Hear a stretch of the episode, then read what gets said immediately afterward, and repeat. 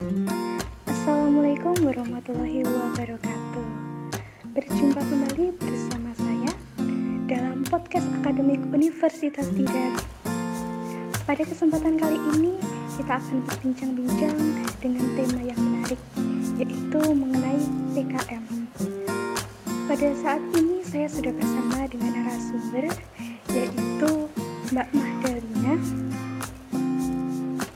yang akan berbagi ilmu dengan kita dalam beberapa menit ke depan. Langsung saja kita mulai. Sebelumnya nih Mbak mau tanya dulu dong, PKM itu kayak gimana sih dan apa? Waalaikumsalam warahmatullahi wabarakatuh. Terima kasih Mbak Caca. Yang pertama adalah PKM itu apa dan kayak gimana sih? Uh, sudah kita ketahui bersama bahwa PKM itu singkatan dari Program Kreativitas Mahasiswa. Program ini awalnya dipegang oleh uh, Simbil uh, Bilmawa dari Kemenristek Dikti, akan tetapi sekarang sudah dialihkan ke Kemdikbud. Nah, uh, program dari Kemdikbud ini adalah program untuk memberikan dana hibah untuk mendukung terrealisasikannya ide kreativitas dari mahasiswa. PKM itu sendiri terdiri dari dua jenis yaitu PKM 5 bidang dan PKM KT. PKM 5 bidang terdiri dari PKM kewirausahaan, pengabdian masyarakat, PKM penelitian, PKM teknik dan e, karsa cipta. Untuk PKM KT terdiri dari PKM AI yaitu artikel ilmiah, PKM GT atau gagasan tertulis dan PKM GFK.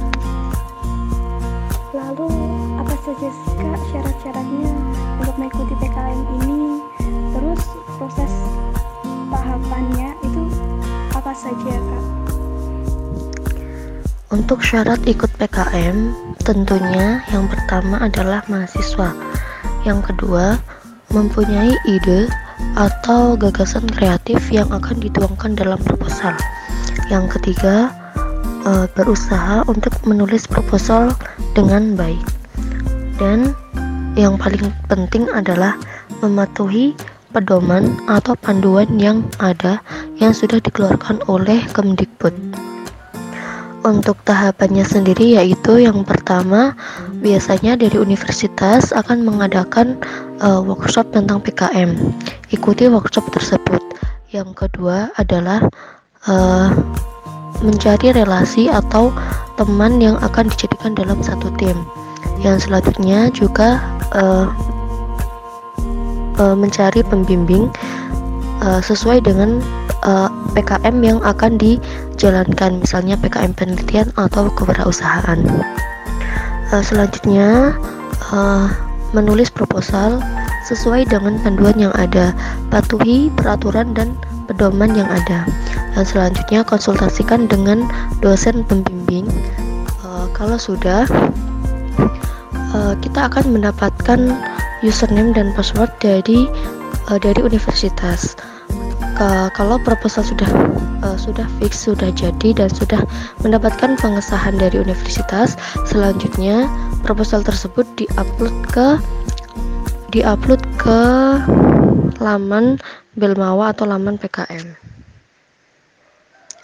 yang selanjutnya uh, menunggu pengumuman uh, proposal yang lolos didanai ya itu tadi adalah syarat-syarat dan proses tahapan seleksi PKM.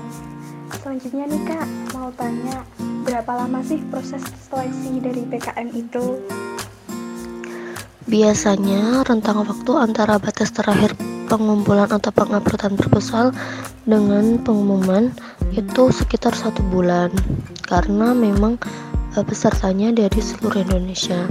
Akan tetapi untuk kemarin dikarenakan ada pandemi, jadi pengumuman PKM itu uh, hampir setengah tahun lebih tapi biasanya itu satu bulan Oke kak, lalu kendala apa saja sih kak yang sering dialami ketika membuat proposal PKN itu?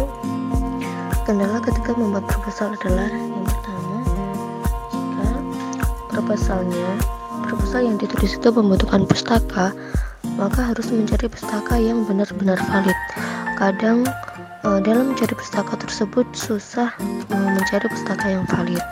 Yang selanjutnya uh, kendalanya itu ketika meminta tanda tangan dari dekan atau dari WR3 uh, dari pihak UNIF itu biasanya kadang lama karena memang atribunya yang selanjutnya adalah ketika ada satu anggota atau anggota yang lain itu belum terlalu paham uh, terhadap uh, isi dari proposalnya oleh karena itu diperlukan koordinasi yang baik antar tim eh antar anggota agar proposalnya itu dapat uh, dapat ditulis dengan baik.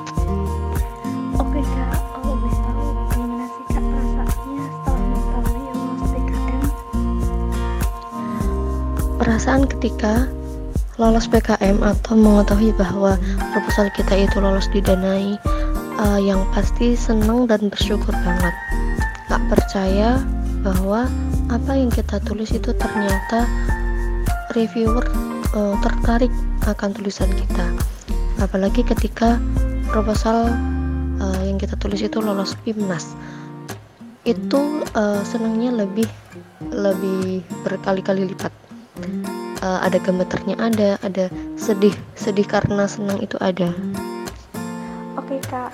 Kalau boleh minta tips-tips nih kak supaya lolos PKM tips agar proposal yang kita tulis itu lolos didanai yang pertama pasti harus punya niat. Niat. Yang kedua tentukan passion PKM kamu. Apabila menyukai PKM uh, tentang penelitian maka tulis PKM tentang penelitian apabila uh, menyukai tentang pengabdian masyarakat maka tulis uh, tentang pengabdian masyarakat. Dan selanjutnya sesuaikan dengan pedoman, misalnya tentang penomoran halaman, penulisan nama hingga uh, penulisan keseluruhan PKM. Yang selanjutnya adalah uh, tulis judul yang menarik dan ide yang original sehingga ketika dicek uh, judul tersebut belum ada yang menyamai. Yang selanjutnya adalah konsultasikan proposal tersebut kepada pem, uh, dosen pembimbing. Uh, apabila sebelum ke dosen pembimbing bisa juga konsultasikan kepada teman atau kakak tingkat yang sudah berpengalaman. Saya tambahkan Proposal yang kita tulis itu harus dapat menonjolkan keterbaruan, memiliki manfaat yang besar, dan urgensi masalah yang harus diselesaikan. Dan yang terakhir, kalimat yang digunakan dalam proposal uh, harus mudah dipahami oleh pembaca. Saya ucapkan terima kasih kepada Mbak Mahdalina selaku narasumber kita pada kesempatan kali ini sebagai narasumber yang sangat luar biasa. Semoga lancar skripsinya dan lulus dengan hasil yang sangat memuaskan. Baik, sekian bincang-bincang mengenai PKM dengan Mbak Mahdalina. Tetap semangat dan jangan lupa untuk meraih mimpi setinggi mungkin. Sampai jumpa di podcast podcast berikutnya. Wassalamualaikum warahmatullahi wabarakatuh. Terima kasih Mbak Mahdalina. Terima kasih kembali. Sama-sama.